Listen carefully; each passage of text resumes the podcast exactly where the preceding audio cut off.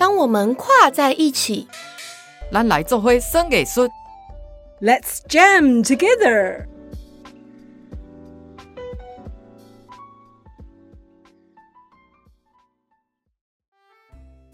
Hello，欢迎收听《当我们跨在一起》，我是主持人王维轩 Vivi。那我们今天的主题呢是是这个原因，我们选择在台艺大跨域表演艺术研究所念博士班。讲到博士班，当然我们就邀请了一群博士生喽。那我们首先先欢迎我们的所长陈慧珊老师。老师好，哎听众朋友，大家好，我是国立台湾艺术大学跨域表演艺术研究所的陈慧珊所长，所长今天带了三个非常可爱的博士生，是可爱，嗯，对，还有帅，又帅。嗯那我们来那跟大家介绍一下。首先第一位呢是 WBAC 国际芭蕾大奖赛台湾区的最佳编舞奖博士班学生蔡依林。哎，主持人、所长、各位听众，大家好，我是依林。依林声音很好听耶，是啊依林嗯现在是博二嘛？对我现在是博二，博二。那另外一位博二的同学呢，是我们现任台湾国乐团乐团副首席的胡琴演奏家孟兰。主持人好，所长好，还有各位听众朋友，大家好，我是孟兰。那我们这边年纪最小应该是我们博一的学生，他现在呢是台湾国乐团声首席的声演奏家齐敏。好，主持人、所长，大家好。其实我现在不是博士，我现在是博土，毕业之后才是博士。这是博士班学生嘛，博一。嗯，哎，那其实，在上一个单集，我们有访问一些硕士班学生，为什么会想要到所上念硕士班嘛？那我一直蛮好奇，在表演艺术领域是什么样的动机？是想要深造吗？还是其他的理由？还是想要多认识人？为什么会想要念博士班？嗯，我想这个题目就先让博二生开始吧，因为我们这所上次已经分享过了，我们有五大领域，是音乐、舞蹈、戏剧、戏曲、民俗、技艺，所以他们其实考进来都是各个领域的佼佼者。好，所以在他们自己的行业已经有相当的一些成就跟造诣。好，那我们就来听听看，为什么他已经有这样的成就，还想要来念博士班？那艺林，你先答这一题。好，因为我我自己本身对于发掘新的事物是很有欲望的，然后加上我本身高中念的是戏剧，大学念过舞蹈跟表演艺术，所以其实我自己觉得我本身的养成背景就蛮跨领域的。那再加上工作到现在，我觉得好像需要提升自己的艺术的质感跟深化艺术的内涵，所以我就选择了跨域所。当这个所出现的时候，我真的是非常的开心，终于有一个系所可以把舞蹈、音乐、戏剧各种表演艺术的学门全部融合在一起。我其实，在录音前，我跟三位同学聊过，他们三位同学都说，就是跨域所是他们人生中第一志愿，也是唯一的志愿。哇，所长要不要？所长听了好感动哦。那要不要梦兰也分享？就是其实在国内也蛮多的音乐相关的博士班，为什么不选择那样的博士班？就单纯把音乐演好、奏好就好，而选择跨域所？好的，那我首先要先说明一下，就是我来念博士班，最主要是因为我人生的规划，因为我一向都觉得人生就是要一直向前，要不断的学习，才可以活得更精彩。所以呢，在决定考博士班之后，我当然就是针对我的专业领域来做选择了。那在这个学习阶段的目标是放在演奏技术之外，我还希望能够加强相关学理的内涵，所以我选择了台艺大跨域表演艺术研究所。这个表演艺术研究所呢，它是我觉得现在是在这个圈内的，应该算是第一志愿，因为刚刚所长有讲了，这个我们的录取率。哎，就可以证明这件事情。那在来报考之前，我也有研究过所的特色，还有课程的内容，还有师资这些等等的。那总之呢，这个跨域表演艺术研究所是我的首选，也是我唯一有去等于是报名考试的博士班。对，我们听了真的很欣慰哦，因为他刚刚讲到录取率承蒙大家的厚爱，我们的博士班大概落在百分之十六到百分之十七，所以十个人来考的话，大概只有一点六。一点七就不到两个人可以考上，所以你可以想象，都竞争是非常激烈的，而且他们大部分都是把我们当第一志愿在考，对，所以就非常感激。对，那这个问题要不要来问一下我们齐米？齐米。是这个台湾国乐团的生的首席，在业界啊，或在音乐界啊，都是非常有名。我们也听听看你的说法。其实，因为我觉得艺术人是都非常有创意的，但是我们都知道创意其实是无价，所以其实如果我们的人，比如说我是音乐家，或者是我是一个作曲家，如果我空有这个创意，其实它是一件很可惜的事情。所以我为什么，其实我也只有报过这个很有名的这个跨域所了。那因为我觉得我们走在这条路上，就是我有去增加自己的这些学养，而且没有设限领域。所以其实这个是这个所最重要的事情。所以我觉得只有扎扎实实可以把这个创意跟这个学养有能力去把它共融之后，我才有办法去产生出我自己的价值。然后我也可以为这个所贡献，因为人家认识我，等于认识了这个所，或者是人家认识了这个所，所以认识了我。他讲的这个呢，我真的觉得很认同，因为其实我们在创这个研究所的时候，从来不是一个上对下的，就是我给你什么，或者是我比较高，你比较低，我从来不是这样想，这是一个互动。而且互文，而且双赢，而且多赢的一个平台。所以他刚才讲的真的很让我很有认同的地方，就是说，其实他们进来，当然他会所学到学理啊，或者是各方面的交流，但是同时他们也帮这个所带来光芒，带来机会，带来了很多很多让这个所再往上的地方。所以这是一个双赢、多赢的一个场域。对。那因为其实我觉得，所有经过这个跨域所博班洗礼过后的人才啊。基本上，它本身最后都会成为一个品牌。那这个品牌呢，就是说，我们这个品牌，我们可以在这个社会上为这个社会做很多更重要的事。因为我们自己本身，或者是说我们这个所，它就有一个很明确的一个辨识度存在。嗯，对，是，对。那我觉得现在是不管在学术啊，或者在产业啊，这都是很重要的一件事情。嗯，那我想问一下所长了，因为所长其实对于整个不管硕班或是博班的课程规划，您一定是最清楚它的核心价值在哪里。而且我们上一集已经知道，硕士班的课程已经非常丰富。嗯，那如此饥渴的灵魂，想要求知、想要提升自己的博士班学生们，对。跟硕班的训练有哪些不同？哪些地方它加强更深化了？那哪些地方它可能更面向的是实物面跟产业面？嗯，主持人这提问非常好哦，因为其实我们在规划这个所的时候有三个班制，分别是博士班、日硕班，还有硕士在职专班。那这三个班制呢，我们在课程上有很明显的把它做一个区隔。那上次来的是日硕班的同学，那时候我们就有讲到说，其实我们有分 A、B、C、D 四种课程，A 是比较基础。的必修的，那么 B 是专业的客群，那 C 呢就是多元的、跨域的、创新的，或者是跨文化的这一类的比较前瞻性的、新创性的，甚至实验性的课程。然后还有一个 D，D 是比较属于独立型的、研究型的，可能是因每个。不一样的学生去因材施教，甚至指导老师可以自己去认领这个课程。他说：“因为我现在带了一两个、两三个，特别需要这样加强，他可以去独立研究。”好，所以好像是一个火旗。那这个 A、B、C、D 呢，都是不管是哪一个班制都是有的。但是以他们博士班来讲呢，我会更强调的就是在专业度上面。也就是说，他们的专业度不是只有在局限在原来的单一领域的专业度，而是他领域的专业度。所以以前上次来的这个日硕班可能会在啊一些新创的课程尝试一下、浅尝一下，可是他们博士班呢就不是浅尝，他们要进去。所以我会邀请一些比较重的课，尤其是在学理，你们可能有感觉到啊。等一下请他们来分享，就是我刻意去在日硕班可能只是浅尝的课。在博士班这种课要放生，然后我就会请比较学术型的老师，或者是比较研究型的研究员来特别开这样的课。所以他们除了潜藏之外，这个学门的东西他要进去。那举例而言，像我手上有一门已经算是一个品牌课，就是我开了一个音乐社会学的课。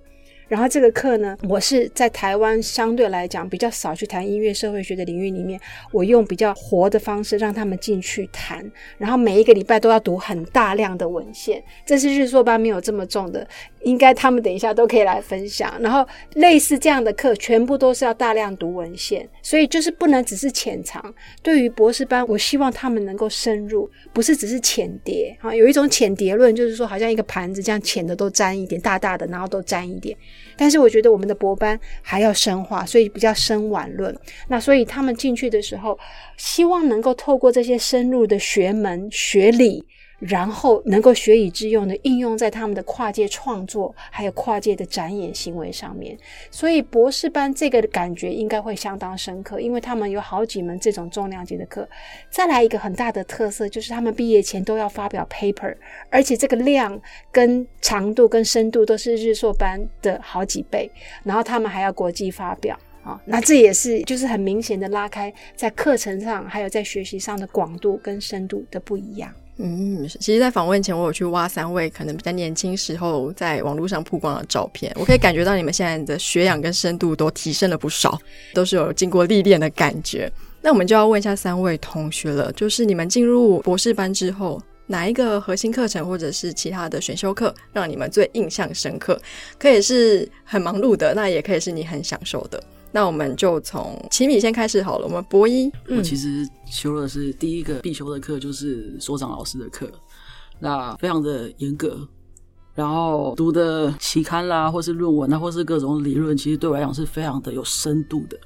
所以我在这个学期其实是从一个完全是在一个非常严格的状态，每天非常规律的在准备这些东西，所以上的其实是蛮辛苦的。哇，他这样一讲，会不会人家就不敢来了？可是代表他的训练非常扎实。我觉得最怕的就是我今天拿到一个博士的头衔，可是我什么都没有拿到。嗯就是在知识上，不管是什么层面上，我觉得这个是很重要的。Vivi 讲这个我是很认同的，因为我觉得我们这个单位，我们这个所不是只是给他学历，还有学历，力量的力。是，所以我觉得学生希望进来是有 power，这个 power 可以学以致用，而不是只是拿一个文凭的那个学历。所以他们进来应该都很有感，主要是他们也都是很忙碌的表演者，或者是说实际的工作者，所以再加上以前可能没有读这么大量的书，这个可能在平衡上，对，嗯，看看看梦兰呢，看看梦兰怎么说。好的，刚刚所长有提到音乐社会学，那我就来分享我上这门课的心得。这门课的这个老师是吕新纯老师，他是一个非常 nice，然后而且他的学养、他的涵养非常深厚的一位老师。他呢，就是会用很多的文章，他的上课方式非常的活，他会引导我们，让我们自己去探索。他绝对不会是这个照本宣科的教学方式，他呢是引导我们借由阅读，然后去自己自行去做自己想要深入了解的东西。所以呢，在那门课，其实我真的学到非常非常多，我可以说是用兴奋来形容，简直就是兴奋过头了。嗯对，我就觉得哇，这个世界上有这么多事情我可以去了解，所以我那个时候真的非常兴奋，所长还知道，对 我还做了一些傻事，对 对，大开眼界，真的啊真的是大开眼界。原来这个世界上有这么多好玩的知识，有待我去探索。然后在这个探索的过程，然后觉得自己知道了很多事情，我也觉得非常的高兴，因为我觉得讲简单一点，我觉得我变聪明了，我好兴奋啊，就是这样子。音乐社会学这个课名，我听起来我也就蛮感兴趣的。是是什么样的设计？然后是什么样的编排？因为它是一学期的课嘛。是这样子，因为其实社会学是一个包罗万象的学门。嗯它讲白一点，我用浅显的话来讲，就是它什么都可以通。因为社会学是研究人与人的关系，是所以你可以用它来包山包海都可以谈。但是呢，在当代呢，因为它有一点太广泛，变成是说好像什么学域都去用，所以我特别把它开在跨域所，想要让专业的老师来谈。其实他刚才讲到说，那个吕新纯老师是我去中研院挖角来的，其实他不认识我，我自己就毛遂自荐说，哎，就是开车去中研院跟他谈。你看，这就是我的个性，热情对热情，然后就把他挖来。但是那个老师跟我讲了很久，他说啊，你要叫我教音乐社会学，我不是音乐社会学的。他是其实你们应该知道，他是民族音乐学的老师，所以我给他一个课题，我说。因为其实民族音乐学很多单位都有在教了，哈，你们应该也很清楚，其他单位都有。那我比较好奇的是社会学，因为它的广度很适合跨域。然后呢，吕老师就说：“那你给我这个挑战，我就来试试看。”也就是说，他其实为了我的这样一个邀约，他去转化他的内容来教我们跨域所的孩子。所以其实当时他在开的时候，其他外所有一些人就会来听，因为他的教法跟在其他单位就有一点不一样。后来吕老师有跟我说，某种程度上他还蛮感谢我把他邀来，因为给他一个这样好像一个 task 一个挑战，所以他把他本来的民族音乐学的这一块转化成更广。那他为了教你们，教我们的学生，他也也去就再把社会学这个东西再把它打开升华，所以后来就产生了非常适合我们跨域所研究的一种，可以让他们做一个基底之后，看他要运用在什么样的研究，都可以拿去做的一个很广、很活的一套学问。对，大概是这样子。嗯，其实我有感觉到，其实如果说他就是重操旧业啦，继续去做民俗就是音乐学的话，他可能就是打一个点。对可是如果说你今天退一步看到社会学的话，他的眼界是更高，他的格局跟视野是更高。对，那对只有更高的视野，你才可以融合更多不同的专业领域。是，所以这个时候是。其实培养的也不是说哦，真的音乐社会学怎么样，是你那个高度跟你的思维的建立。Vivi 讲这个完全正确，因为其实社会学在英国、在美国都有很多不一样的学派，光美国美东美西又都不一样。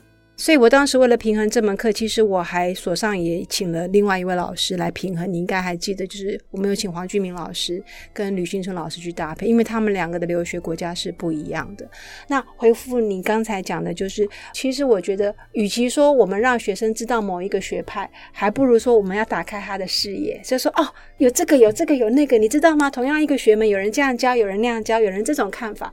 我想做的就是这件事情。我倒没有一定要替哪一个学派或哪一个。学门背书，嗯，所以所上有很多来来去去不同的老师。刚才他们因为两位都是比较音乐家，其实，在舞蹈这边也有不同的老师。像我们去年你修了什么方面的课？我是不是也有请过像卢玉珍老师啊？然后这学期有请樊湘君老师，其实都是不一样的背景。你要不要也说一下？其实所长在安排我们的博士班的课程的时候，刚刚所长提到就是打开视野的这件事情。我要想要先分享的是我们的必修跨域理论。因为我们被安排一个学期里面要跟着四位不同的教授上课，那分属于戏曲、戏剧、音乐跟舞蹈领域。其实这样子的一个课程的安排跟设计，跟以往我们在念书的时候你会了解或者说你会遇到的理论课程是不太一样的。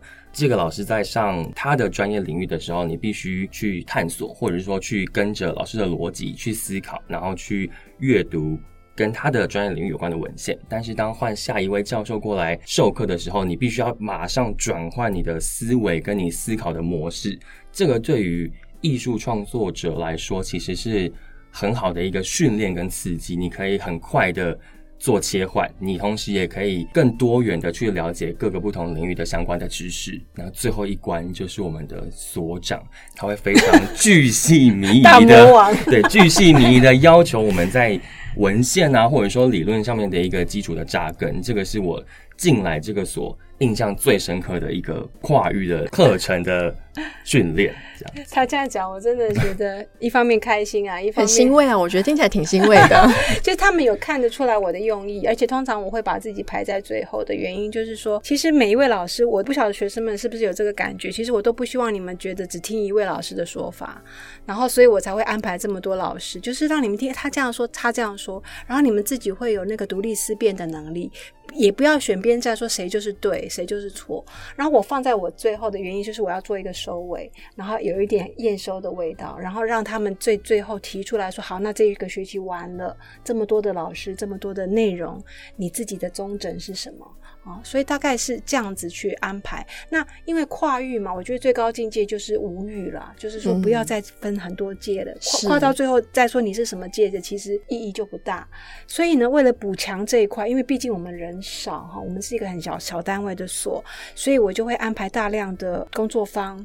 讲座啊，或者是一些学术上面的一些演讲，来补足。说那我也不可能一个课什么老师都请，所以就一直在每一个学期，你们应该会感觉到这个一两个礼拜就一个讲座，一两个礼拜就一个工坊，然后一两个礼拜就一个大师班，然后而且我我是就是很平均的音乐、舞蹈、戏剧、戏曲这样跑，所以让他们可以选择，就是说。打开他的视野，这也是另外一种另类的学习。就是说，学习未必只有在课堂上而已，对他可以自由去选择很多。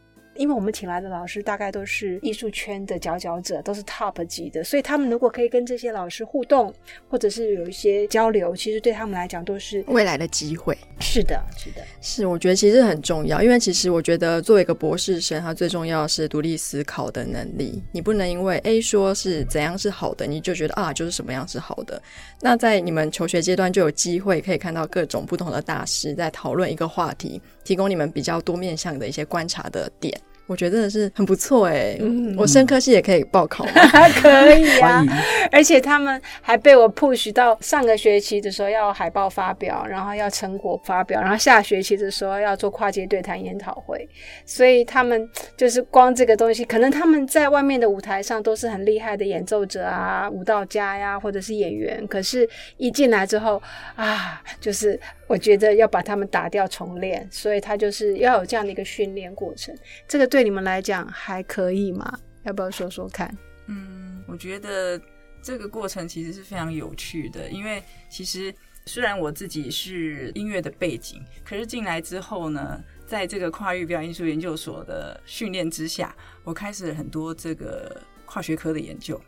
我觉得这个是非常有趣。其实跨学科的研究也是跨域的精神，对。所以呢，我就觉得说，诶，同一件事情从不同的学科你去进入的时候，你会看到不一样的事情。对，所以呢，这个学习让我感觉到学习知识真的是非常的快乐。所以在这个所里面呢，我觉得这是非常有趣而且值得分享的经验。嗯，不过他们会这样讲，我觉得我想问你们，就是说，因为基本上你们都是比较 open minded 的人，那你们会不会觉得像我们这样子的一个单位，其实对于比较传统派的，他可能会觉得哇，好杂哦，好多哦，好多以外的东西，你们会怎么看呢？其实我觉得跨这个东西本身它就是一个创新，所以我后来其实进来到现在，因为我才一年级嘛，我觉得有三个可以总结我的感想。第一个就是说，因为跨等于创新嘛，对我来说，所以我觉得。首先，这就是我对于这个知识产生的感觉。再就是说，我把这个知识学起来之后，我的内化。然后再就是说，这个知识在我身上之后，我可以把它变成一个什么样的价值？它可能会在我的演奏上，或者是它可能会在我的作品上面，所以就可以把这个东西开放出去。那这个是我学到的啦，我的感受。那意林呢？我很同意刚刚秦老师说的内化这件事情，因为我本身是一个比较随性而且有点奇怪的个性的人，所以其实。我比较不会在课上一直跟老师有一个反馈或互动，但是我很享受在所上上课的时候，我可以偷偷的吗？就是用一个观察者的感觉，我在旁边，不管是听或者是说吸收老师的一些想法跟观念，那吸收成我自己的，然后再转化出来，变成我自己的特色，跟我自己创作也好，或者是教学也好，那甚至是我在书写一些文章都好的一些不同的。氛围，这个是我觉得很特别的地方。嗯，因为我们那个博士班都小班制，所以其实可能一个老师对两三个、三四个学生。天相相对来讲的话，就是其实他们发言的几率都是很高的。但是刚才艺林有提到说，哎，他可能其实个性上没有要那么多发言，但是你内化的机会相对也是很多的，就是可以反思，甚至就是说他观察同学们怎么跟老师对话的这个过程。对，因为我们小班制，所以每个学生的发言或者参与度就很高，他就是胜过好像就是一个大班制，或者是说长期的上对下的那种做法。因为我们的那个老师一对一的这个教学，或者是说甚至是课后的讨论都是很热络的。对，是。那像梦。兰主修是胡琴嘛，就是过去的主修了。现在当然都是跨域嘛。那奇米的话，你是声；那艺林的话是舞蹈。那你们在一开始要跨领域的时候，像您可能学音乐的会去做一些戏剧的研究啊，或者是其他舞蹈的研究等等。你们入门的时候是会很痛苦吗？还是说会有点不知所措？还是就自然而然发生？然后有一天就哎，我克服了。是什么样的心境？你看我们的黑眼圈就知道有多痛苦，是吗？最主要我觉得是要一个开放式的一个创新的心，就是好奇心。对，然后比如说我自己本身的话，原因是因为我虽然学的对大家来讲，哎，国乐国乐好像是一个好像很传统的东西，可是因为你如果看到我，你从来就不会觉得我等于国乐。对，那本身我自己的背景是因为，比如说我虽然学习的是中国乐器这个声，可是其实我用的这个乐器，我是演当代的音乐。所以，其实如果你有看过我的演出，其实我的演出几乎都是跨文化的。比如说，我自己吹笙，然后因为我自己研究所的时候读的是民族音乐学，那我们所上有一个台湾只有两套甘美朗的乐器，甘美朗一套就是一套是像一个建筑物这么厚，非常庄严的这样。然后呢，因为我们都知道，像甘美朗它的音律在一般来讲就十二平均律，并不是它的一套甘美朗在全世界就只有一套音律，所以两套甘美朗不会在一起的。那我就用了甘美朗这整套的乐器，因为我自己从大一的时候我就开始学习甘美朗乐器，那是一米老师来教的，所以我在硕士的时候我就用了我的笙，然后以及一个扬琴的这个乐器，然后是双协奏曲，然后跟整套甘美朗，就是其实我是从这样开始去开启我所谓跨域的这一块。然后比如那时候我学习的那个印度的西塔琴，哦，那我觉得西塔琴很酷嘛，那我就用了电贝斯，用了钢琴。就完全是你想不到的那个组合，可是我就在国家音乐厅演，就是我专门做这种事情。对，所以这个大概是我开启很想要来这边的原因。所以他们其实能够来跨域所，其实某种程度上跟我们的那个默契啊，就是还没有认识以前就已经核心价值对是是一样的，所以嗯才会一拍即合。所以，我们这个所创出来的时候，其实就会吸引像奇米、梦兰啊、意林这样子的对好奇的、对世界好奇的，然后对那种跨界就觉得很自然而然的，不会刻意的，他不会觉得这个东西好奇怪，怎么这两个会放在一起？所以，像这样子的演奏家或者是表演艺术的实践者，他就会来我们这里会很快乐。但刚才讲说黑眼圈，我是觉得念博士没有不黑眼圈的，就是不管念哪里的博士，因为博士其实量都是很大的，在读书的这个部分。对，对梦兰要不要分享？所长刚刚讲的，其实我要替我们博士，就是我们所的博士班，要替所长讲讲话。为什么我们今天会有黑眼圈？其实不是被逼的，其实是我们的自我要求。嗯，对，因为我刚刚一直在讲，我非常的兴奋，所以呢，我老是在图书馆借了一大堆书，在家里 K。因为我今天对这个学问我感到好奇，我就去借书，然后我就回来研究。当我又看不懂了，我再去借，然后或者是看期刊之类的，就是等于是说不断的阅读，要透过不断的阅读才能够加强自己的学历。所以，其实我们今天大家会有这些黑眼圈，是自我要求，不是被逼的。对面三个同学都点头点的非常的勤劳，所以我相信是自愿的。就是 我们期待，我们都期待，我们数年之后，我们都可以跟所长一样强大。谢谢。对对，我是尽量以身作则，因为我觉得跨域所嘛，就是不能只有，比方说你不能只是书呆子，然后你也不能只有恋情。也就是说，其实刚刚已经讲跨域，我觉得最高境界就是无界嘛，无欲。嗯所以其实我自己也不是刻意，但是就是很忙，就是有的时候，像我昨天也在赶那个论文，然后也是在最后一秒钟把它寄出去，就是我自己也不断的在做研究，但是同时。我自己只要有时间，一定人家邀请我，我就去不大量的看表演，而且我什么都看。我相信你们也是，就是可能以前我们还没有在跨域的时候，可能就是一直看音乐，因为我是音乐背景嘛，可能就一直看音乐，而且早期因为我是西洋古典乐出身，可能就是看交响曲啊，看钢琴。可是我现在早就已经就是从戏曲到民俗技艺到芭蕾，我今天下午还去看芭蕾，然后昨天啊前天可能才刚刚看完一个戏曲类的东西，然后上个礼拜可能看马戏，反正就是用这样子大量的经营在这个一个其实很自然的表演艺术的生态的时候，你就会觉得跨界是很自然的，它一点都不刻意，因为它每天都不断的就在我们的周遭，对吧？那你们的创作也是啊，要不要谈谈看你们现在的创作是不是其实也很自然？包括你们自己的创演或者是编作，是不是也是这样子？我自己本身是因为我开始接触了这个跨域嘛，那其实我半年之前我写了一个双如声的协奏曲，然后我使用的一个概念的理论就是那个众生喧哗。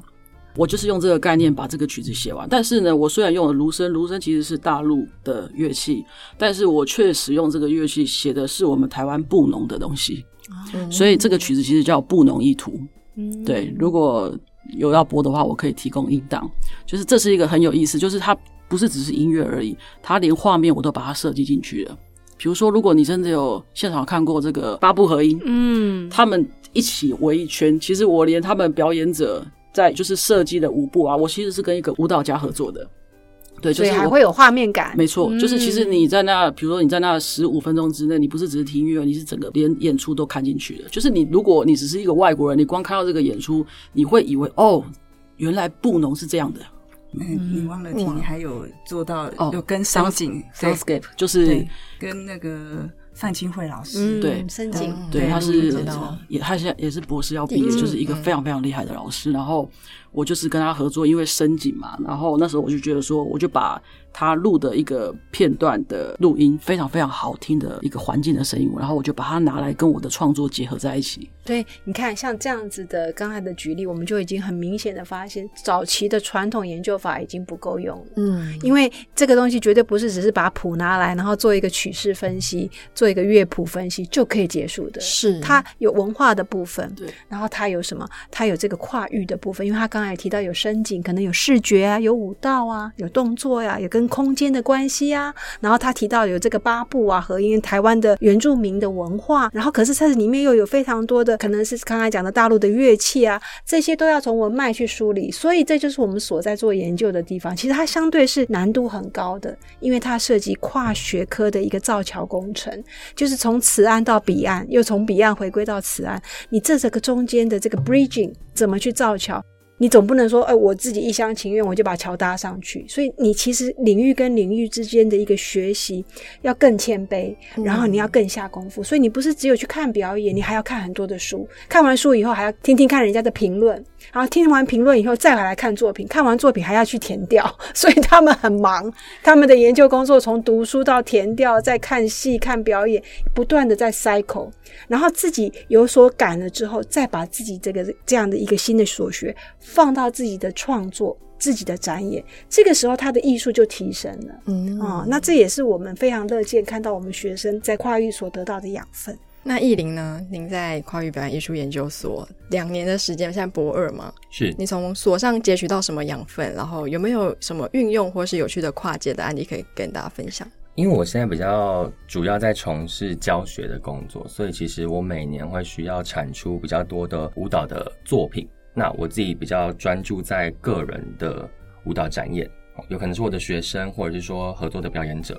那其实我以前在做创作的时候，会遇到一个问题，就是我有戏剧的学习的背景，我有舞蹈学习的背景，但是我没有音乐的，所以其实我在因为舞蹈需要有音乐的辅助，或者是说跟音乐的一个结合，你才能很完整的呈现出你想要做的一个作品的意向跟意念。但其实以前在做这件事情的时候，我是很卡的，因为我不懂，然后可能我也不知道怎么去找，或者是说怎么去整理出我想要的一个音乐的风格性，或者是说音乐的一个呈现出来的氛围，甚至它很细微的节奏、乐器等等这些东西。那其实进到所上开始，刚好我们的所长是音乐领域的专家。那其实虽然说博士班比较少实作类的课程，但其实就像刚刚所长说的，透过文脉的梳理，或者是说你透过一些很基本，或者是说各种不同的理论的一些分析跟介绍，你其实可以从中找出一些脉络，就是有迹可循的。那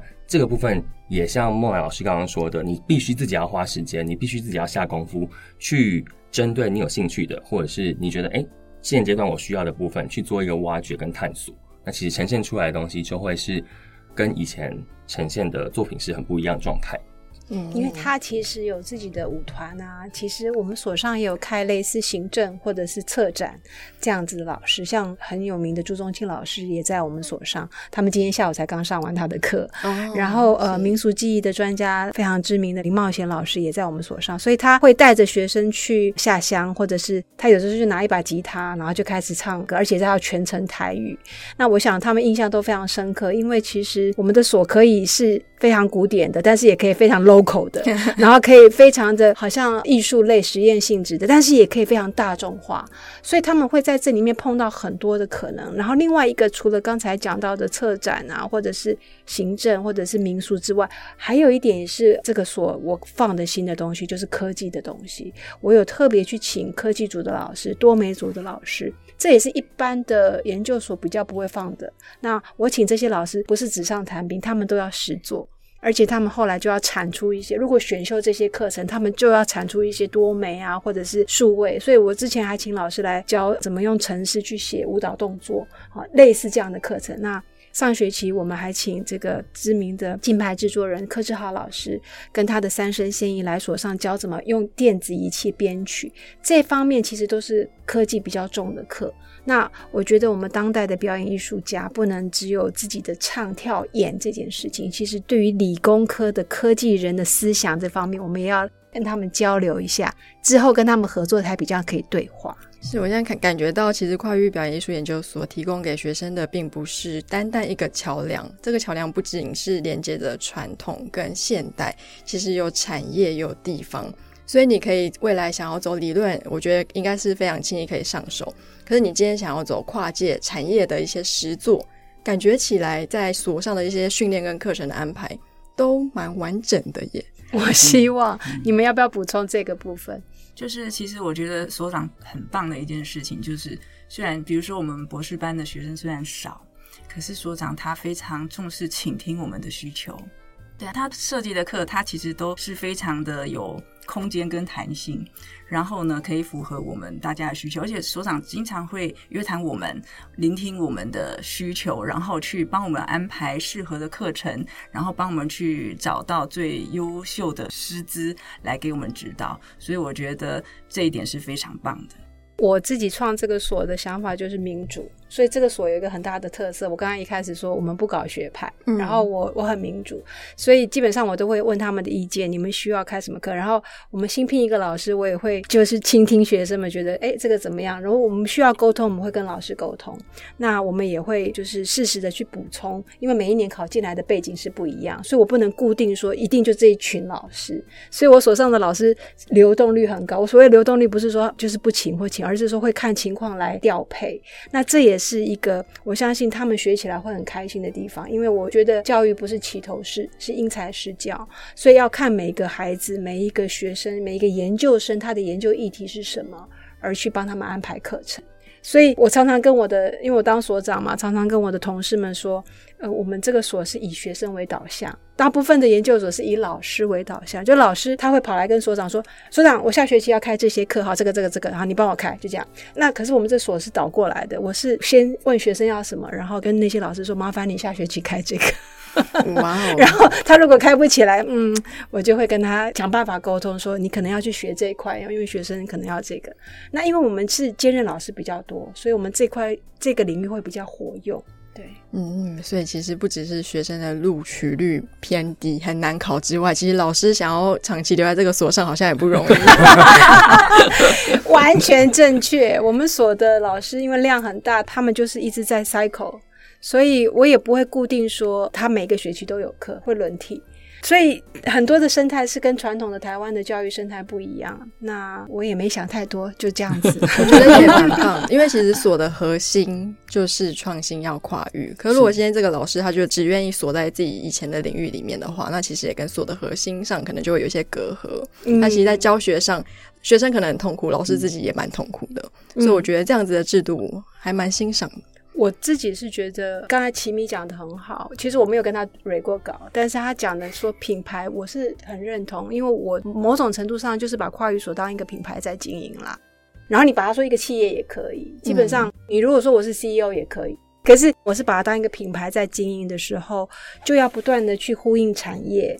那产官学在想什么？然后，如果学生是我的客户的话，我要去倾听他们需要什么。所以，用这个思维去跑的时候，我整个经营这个所的方式，基本上就是一个企业的方式，就是品牌经营了嘛。因为我会 care 我的客户他要什么，然后会找适合的产品给他。那这个产品以前是产品导向，就老师要教什么，我现在是倒过来的。哇，那节目的最后要先请问一下所长了。所长，你特别推荐什么样的学生，有什么样的特质特别适合来我们的跨域表演艺术研究所呢？从今天博士班这些优秀的博士班的回答，我想我们的来宾啊，我们的听众已经很清楚。基本上就是呃，我们谁都欢迎，我们都 all welcome 哈，我们没有 limit 啊，就是说限制谁可以谁不可以。但是基本上会跟我们调性 tone 比较合的。应该是你自己本身是比较好奇、勇于去创造、创新、尝试的人，然后你自己是比较开放的胸襟，愿意跟他领域交流的人，然后你愿意归零、从头学起的人，你不会局限在原领域的人，所以相对这样的一个开放的心胸、比较前瞻性的人、比较勇敢的人，我们都很欢迎。那三位博士班同学呢，有没有什么话想要对你们未来的学弟妹们说？因为我本身是个音乐家嘛，所以我想我就用我自己的感想来跟大家分享。我觉得如果你是一个音乐的人才，那或许你可以思考看看，你自己是一个只会照谱演奏，还是你可以有即兴能力的人？什么意思呢？因为我觉得现在是一个最好的时代，同时它其实也是一个最坏的时代。因为不论你跟我现在，我们都是几岁，我们其实一起面临一个变动非常非常快速的一个时代。所以，如果你愿意去面对更多的挑战，譬如说，因为可能你的背景本来是小提琴，或者是你的背景本来是二胡，或者你的背景是笛子，或者是长笛。只要你愿意踏出这个熟悉的舒适圈，就是你所熟悉的细所，那我觉得，如果你拥有这个勇气，基本上你已经拥有比别人更多的机会。那这个在这个时代是非常非常重要的事情。对，欢迎你来。那梦兰呢？好，我的想法是这样子的啊、其实呢，大家都会说有什么目标的人可以来。其实我觉得没有想法或计划的人也很适合来，只是条件是你想要探索自己。为什么呢？因为有时候我们没有办法做决定，是因为知道的太少。其实透过学习是认识自己的一种很好的方法，尤其是因为我们的所里面提供很多课程以及非常丰富的讲座，刚刚所长有提到的，所以呢，我们可以在这个所里面深入认识各个领域的表演艺术。所以我觉得其实是非常适合大家做探索式的学习。嗯，很有感觉。那艺林呢？我觉得适合肚子饿的人来，肚子饿，为什么？因为在艺术的这个场域里面，你其实需要像我们所长一样，源源不断的、很充沛的能量。